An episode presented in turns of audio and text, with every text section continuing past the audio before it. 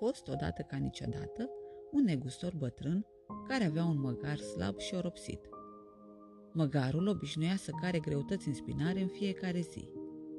Pentru că era nemulțumit de mâncarea pe care o primea de la stăpânul său, măgarul se ducea pe un câmp din apropiere și mânca recolta oamenilor.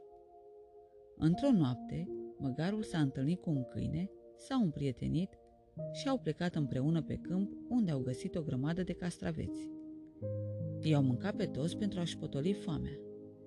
Erau atât de fericiți de ceea ce au descoperit, încât au decis să vină în fiecare zi aici pentru a-și umple stomacul. Odată, după o masă gustoasă de castraveți, măgarul s-a gândit să cânte un cântec, însă câinele l-a avertizat să nu cânte. Dar măgarul nu a ascultat și a început să cânte.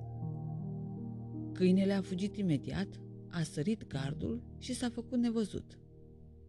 Când a auzit un măgar cum rage în mijlocul câmpului, paznicul s-a trezit și s-a dus imediat să ia la bătaie animalul. Măgarul a fugit imediat pentru a-și salva viața. Apoi a realizat că a greșit și i-a părut rău că nu a ascultat sfatul bun pe care îl dăduse câinele.